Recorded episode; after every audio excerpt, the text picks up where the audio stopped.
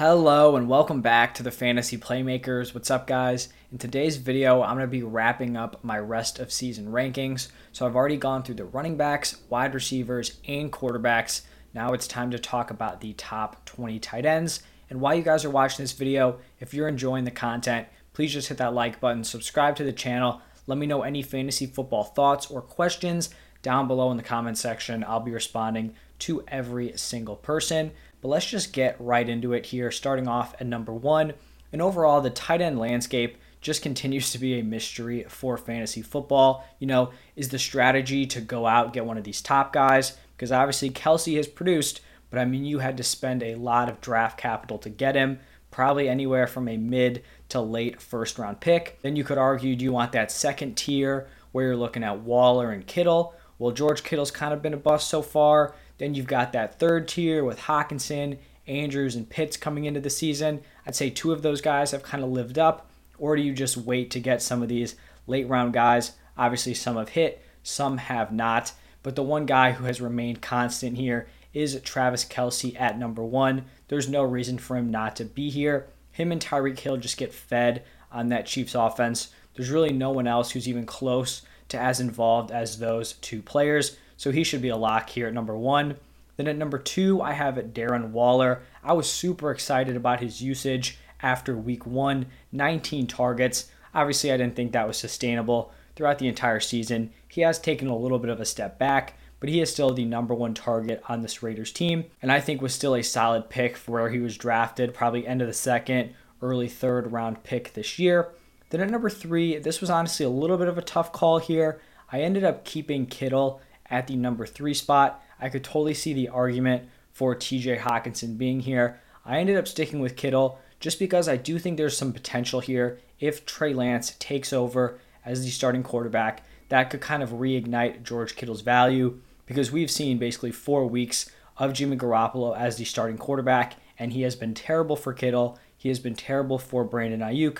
The only beneficiary of this has been Deebo Samuel. So I'm going to keep Kittle at this three spot, but it is a very distant third from Waller and Kelce. You know, coming into the season, you had Waller and Kittle probably going within like five picks of each other. That is a huge, huge difference now. And Kittle seems to be much closer to that Hockenson Andrews tier than he is to the Waller Kelce tier. And then at number four, I have the guy I just mentioned, TJ Hockenson. Started out really hot first two weeks of the season.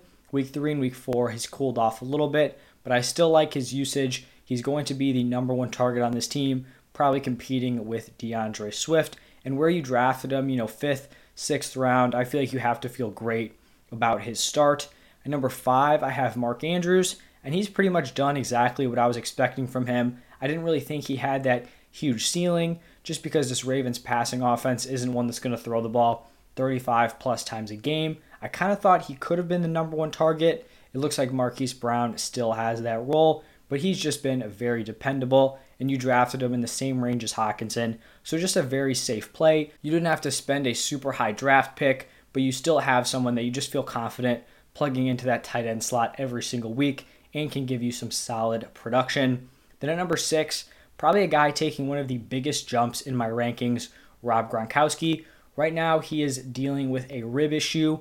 He should be back in the next one, maybe two weeks. It's kind of tough to gauge with that injury. You know, there have been so many reports. First, it came out there were no fractures, nothing happened. Then it was kind of like, oh, he has four messed up ribs. He wasn't playing against the Patriots. Then it was, oh, his lung is punctured. Then Bruce Arians said it was just a little pinch. Whatever it is, I still expect him to be back in a week or two. He was not placed on IR, so I do think they're expecting him to return soon. And even if he is missing some time, I do think he just has a decent enough cushion above some of the tight ends behind him. When he's been on the field, he's been fantastic. I mean, there's just a clear difference in his play from last season to this year. Obviously, having that year back in the NFL after having a year of rest has helped him out a ton. He's looked great. He's one of Brady's top targets. He's a major red zone threat. And on this top tier offense, when he's back on the field, he should continue to ball out moving forward, especially now that he has a total monopoly over that Buccaneers tight end room.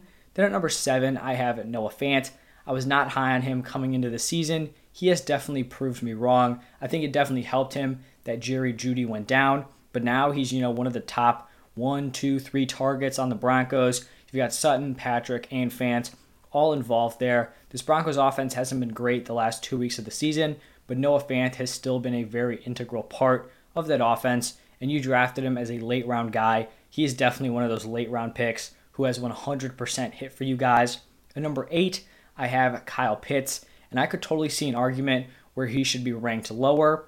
But if I'm just looking at Pitts, the talent is 100% there. And if we're looking at ceiling, his ceiling is just so much higher than a lot of the guys around him and behind him. He's had a fair amount of volume. He just hasn't really had any of those breakout performances, has not been great at getting into the end zone. And this Falcons offense, you know, being subpar overall, has definitely not helped him. I think he should continue to pick it up throughout the season. You know, rookies can start slow, even rookie wide receivers, guys like Justin Jefferson. First two weeks of the season last year, he struggled. Then he goes out, puts together a historic season. I'm not saying that's going to happen with Pitts, but really the bar is not that high for you to be a mid tier tight end one.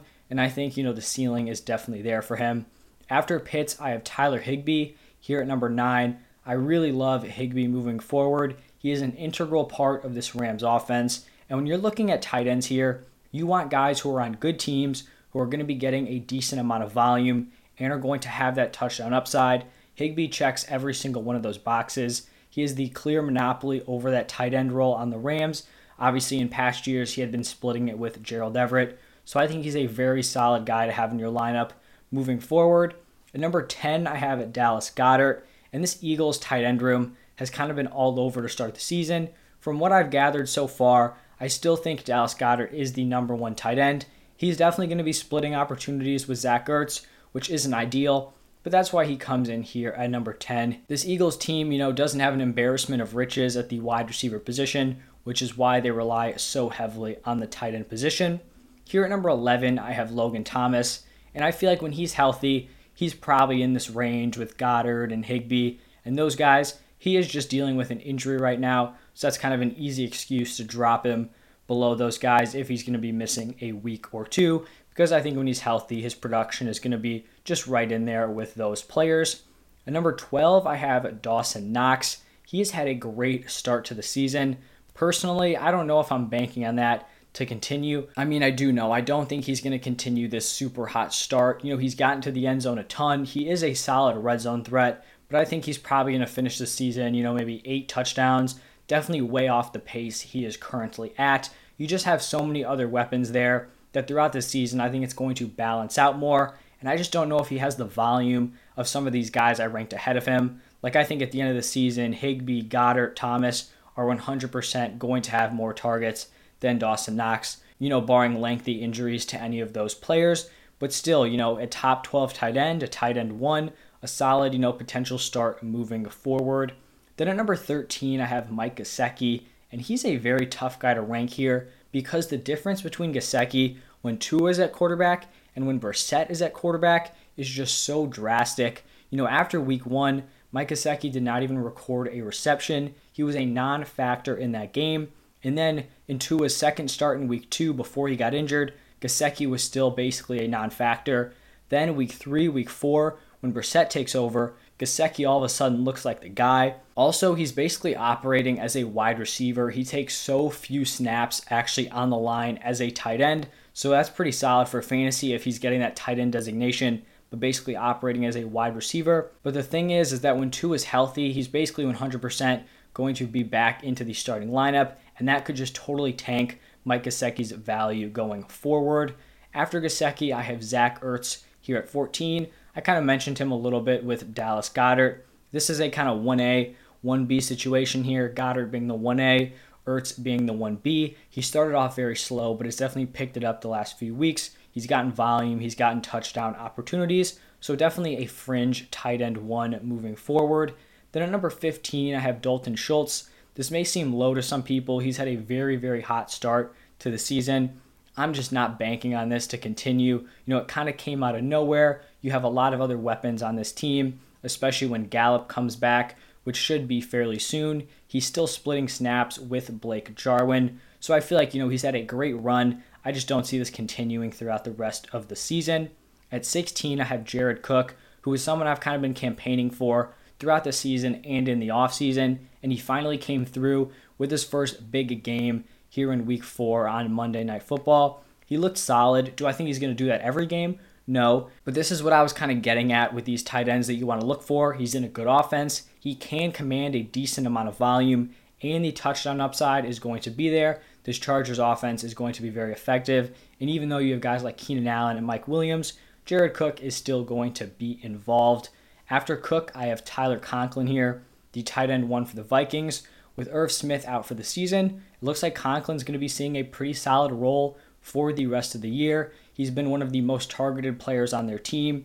They just have a very compact target share with Justin Jefferson, Adam Thielen, whoever plays tight end. Obviously, it's normally Dalvin Cook, but even when Cook was out, all the targets just went to Mattison. And then you have KJ Osborn and Tyler Conklin. So if you can almost guarantee that every single reception is going to go between five players on a good offense, then I feel like you have to feel good about Tyler Conklin if he's one of those guys. I don't think he has the ceiling of some of these other players who are like the number two, maybe even number three options on his team, but still a solid mid tier tight end two, or in much deeper leagues, someone who you could totally see as a potential starter.